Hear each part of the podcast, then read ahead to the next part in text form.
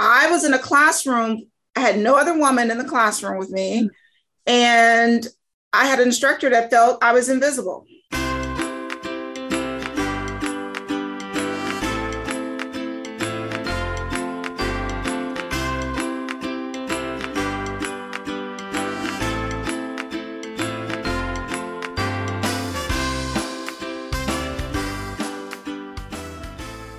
Hello, and welcome to the Million Dollar Speaker Podcast. Hi, I'm Arvee Robinson, the Master Speaker Trainer, international speaker, and best selling author, and best selling author of a very recent book called The Impact of One Voice, where myself and 29 other authors, authors collaborated to bring to you the importance of your voice your story and your message and that it matters. So with me today is one of our authors, our best-selling authors, and that is Wendy Norfleet. And Wendy is an engineer turned CEO, best-selling author, certified DEI professional, and community leader.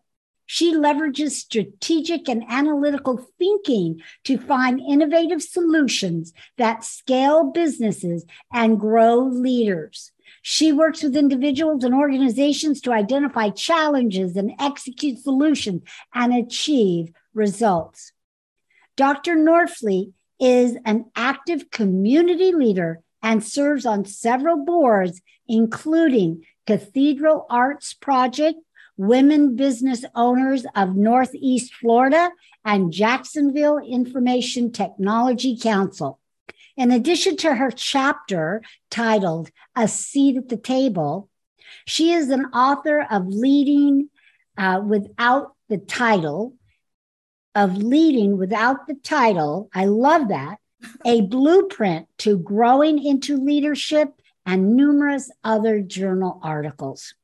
In recognition of her service, Dr. Norfleet has been honored with multiple leadership awards, recognized as one of the 2020 Women of Influence by the Jacksonville Business Journal.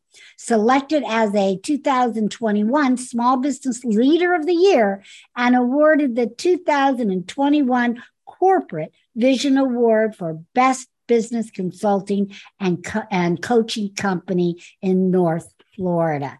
So, again, her title that she's going to talk about today, her chapter is A Seat at the Table. So, welcome, Dr. Norfleet. Thank you, Arvee. I really appreciate it. All right. I'm so happy to have you here. So excited to talk about your chapter today because this chapter is, you know, it, it's, I believe it's, it's kind of like about fairness. And um, sometimes as women, we're not always treated equal. So we're going to talk a little bit about that. So tell us a little bit about your chapter today. Okay. Um, I wanted to share, um, I talk a lot about women in tech, but mm-hmm. if you notice from the chapter, it really talks about going back even a little further before I got in tech, my journey to get there. And so I had, um, you know, I don't want to date myself, but I'm a little older. and mm. so therefore, when I went to school, most of the instructors were men for IT. Right, right. And I was in a classroom. I had no other woman in the classroom with me. Mm. And I had an instructor that felt I was invisible. He felt that I just shouldn't be there. I was taking up a man's spot. Position. And therefore, that anything I said had no value. And so I couldn't even ask for help from him and receive it. And it was just so frustrating being in a room full of people and feeling like you're invisible. Right, right. And that's, you know, a dilemma of women, you know, today all over the world is feeling invisible. But what I love about it is you did something about it and you kept going and you kept persisting and you kept getting to, you know, that degree and you didn't give up. You could have you know, felt, you know, um, self conscious or alone or sad or whatever and give up, but you didn't. So let's talk about that, how you persevered in a man's world. Yeah, I, am I'm, I think I'm wired that if you tell me no, then I'm gonna, I'm, I'm, I'm gonna even persevere more. I, am just going to tell you that. And so when I'm, I'm getting this feedback from people like, you should quit, you should, don't you realize that you should just give up or you should switch majors or something like that. That's made me more switch majors. It yeah. made me push me further to make sure that I can do this. And it, I'm not going to say it wasn't hard because it was, but it just gave me more determination. And there's so many times, even when I was still heavily into the IT field, that something like that would just trigger me and push me forward. I think that's why I got as far as I got in the IT field because I just felt I needed to push forward. Right. So you went through uh, college, you got your degree, mm-hmm. and then you went to work for a company. Yes. And you thought you were going to be using your talents and your degree, and what happened?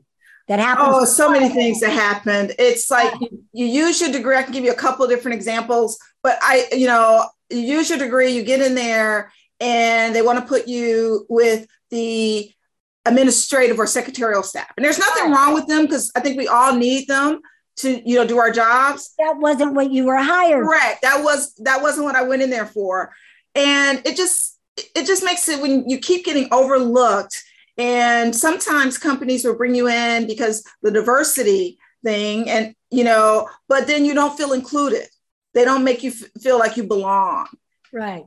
And so this is something that I have championed. I am part of several women in IT for younger women, young girls to give back, to make sure they don't give up and they see other people like them, they see women like them. And so to me, that's really important that when we go through these experiences, we serve as a beacon of hope for others. Right. And what I love too, and this is, you know, about your chapter, is you talk about that in college, it prepared you for battle.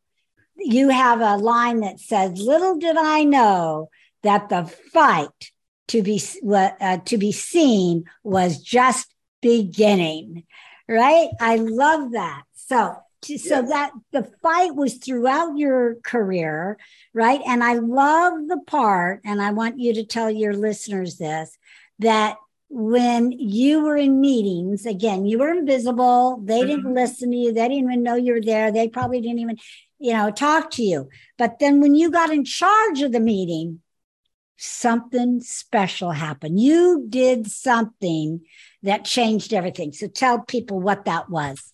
Well, one of the things, um, a lot of times we talk at people and we don't include them. And so I think it's really important when, you know, when you get in charge to be more inclusive, to, you know, ask and listen for others' ideals. And I'm not saying you always have to listen to everyone's, to follow everyone's ideals, but people follow you when they feel included, when they feel part of something. You can get the most out of people. Right. You know, and that's people just want to matter. Even if they say something that's really against what you're thinking or where you want to go, acknowledging that and saying, you know, that's that, you know, I appreciate you making a comment, but right now our goal is to do this. We may end up coming back to that. You know what I mean? But acknowledging people. And I think that's really important. And that just has been such a passion of mine is to make sure that people feel included. Right. Because you all you didn't always feel included. Right. So the time I'm talking about is when you when your director asked you for volunteers to run a meeting. Mm-hmm. Ran a meeting, no one listened to you still, even though you were yes. the leader. Yeah. Because sometimes we give up our power. Right. Sometimes we as women give up our power as women power. because I think we're conditioned to be in the background, to be a little meeker. And so the first time, uh, it was a mess. I'm not even gonna lie. It's not even kind words to say it was a mess. Right. okay. And I had to figure out why, you know, it was a mess. And first of all, people weren't listening to me. Right. You know, um, and I had something to say, but people weren't listening to me. And I, I, I use bribery a little bit. lie. I love a bait. Did a good job. So you have to use what you, you know, what you skills you have. And but tell us that story. I want you to okay. tell everybody for all the women that are listening that try sometimes to squash their women talents and instead try to be more like the man. And right. That doesn't always work unless that's your nature. I'm just going to let you know. Sometimes we we try to do something that's t- totally outside of our nature, and it just doesn't come across right. right. It doesn't come off. So you right. didn't fight that you were a woman. You didn't fight it. You just thought, okay, how, how can I, I use it? How, how can, I, I use this? Right. I get to these men. So right. And one of the things I noticed that a lot of our meetings we had refreshments. Okay. And there, if you have refreshments, you're guaranteed an audience, first of all. so okay. right? Okay. okay. Food means people in seat. Okay. so I like to bake. I said, okay, you know what? I'm gonna bring in cookies.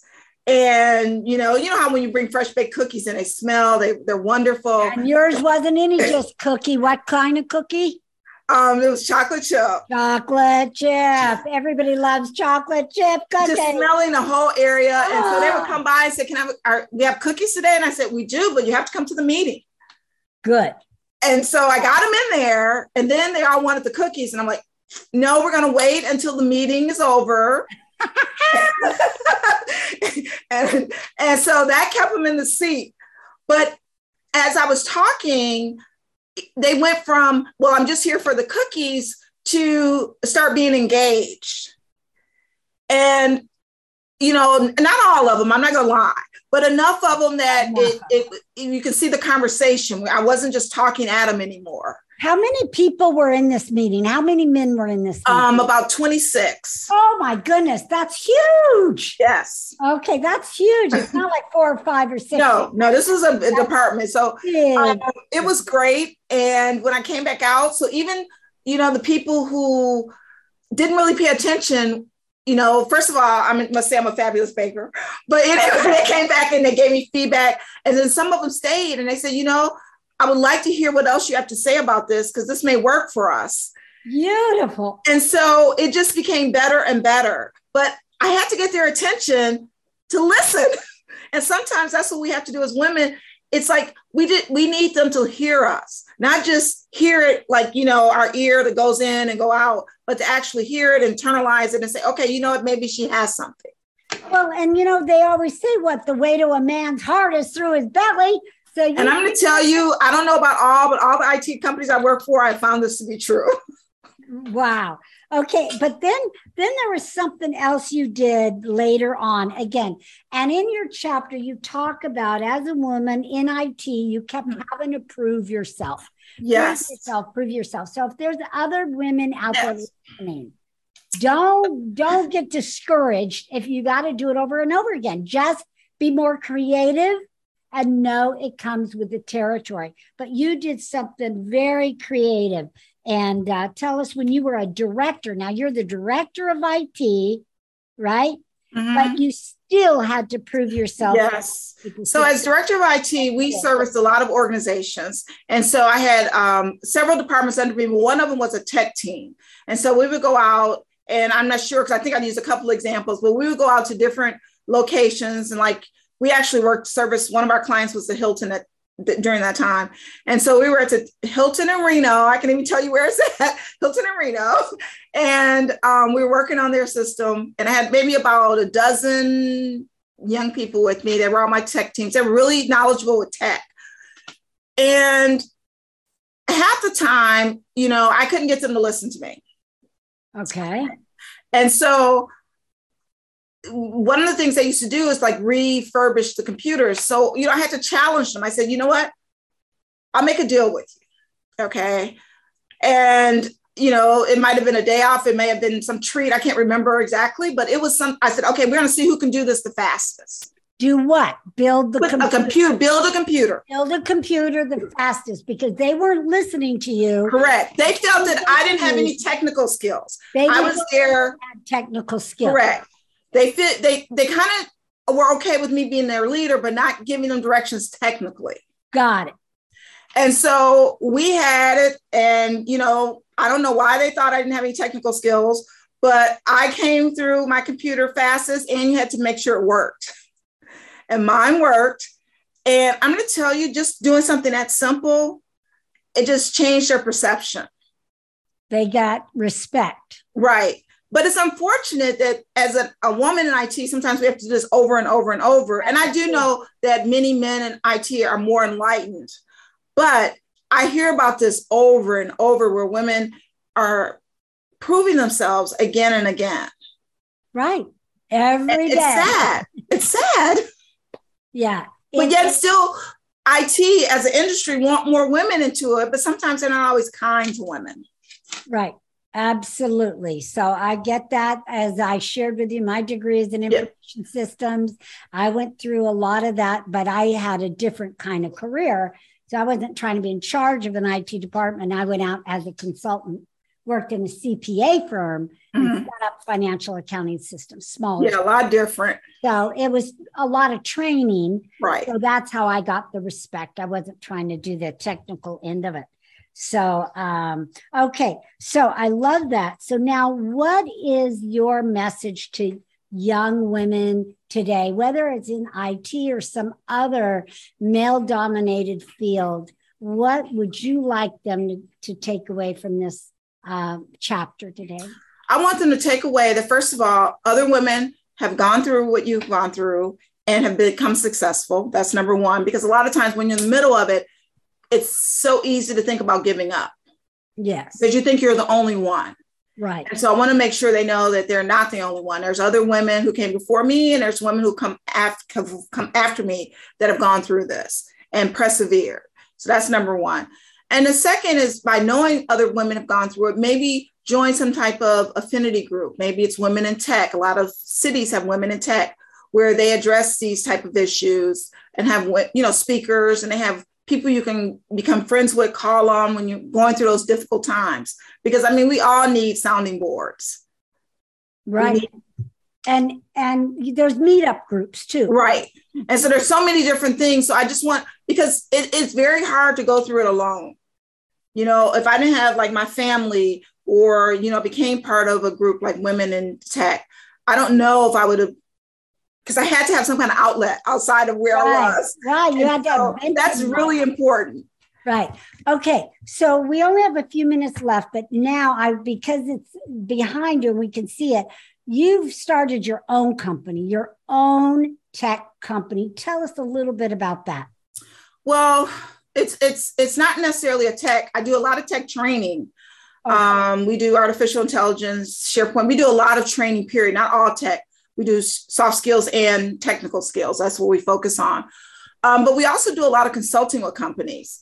And one of the consulting areas that we do, especially with tech companies, is DEI. And that's what made me go back and become certified in it because what is that for diversity- diversity, equity, and inclusion. Woo! So that's something that I've gone back and more recently become certified in because it's a passion of mine, especially as I work with these organizations as their consultant. Um, you know, everyone's looking for talent, but one of the ways you can keep talent is by making sure they feel that they're included and belong. Beautiful. It's really important. And so that's some of the things that I'm doing as I move, you know, I look back and I want to make sure that even that I live through it, I'm still making a difference. Absolutely. All right. So we have to end today, but I know you have a free gift. So tell everybody what you would like them to get today. Okay. So one of the things, since as you uh, I just mentioned, the DEI is so important to me. I want to give you five tips on um, helping you build DEI into your organization, into your culture, because that's really important. So you want to become, you want to build that um, culture of inclusion and belonging. And so one of the things that I'm giving away is five tips. And as we work with clients, that's one of the things that we give away. And everyone who listens to this today um, can also enjoy it. Nice. And where did they go and grab that? Um, I gave you a link, and I'm not sure to Bev, so they're just going to grab it. Right. Okay, I'll put it in the show notes so everybody can go there and grab it. So, what are the last words of wisdom that you would like to share with our listeners today before we end? Um, this I, I, I wrote this more to share my story to women, but this applies to anyone because I know some men. Since I, I coach, I have a couple of male clients that are also going through some things. So just don't let anyone define you. Don't let anyone push you into something that that's not your what your your goal. and that's men or women, know that um, even if there's obstacles, that you can persevere and you can succeed. That's beautiful. Thank you. And you are a living example of that. So, be, so last thing is that go and grab a copy of yes. uh, one the impact of one voice and read uh, wendy's story. It will encourage you. It will keep you going and just know that you are here on this planet to make a difference that your voice your story and your message really do matter so we're going to end our call today. Thank you so much, Wendy. Dr. Thank Wendy, you, Arvee. I really appreciate it. For being with us. And thank you to our listeners for listening and tune back in next time for the Million Dollar Speaker Podcast. So bye for now. Bye, Arvee.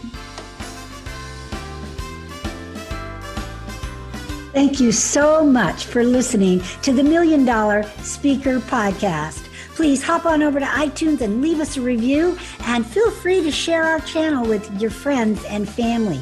Also, you can find us on YouTube, Facebook, LinkedIn. We would love to hear from you. And remember, you are one step closer to becoming a million dollar speaker.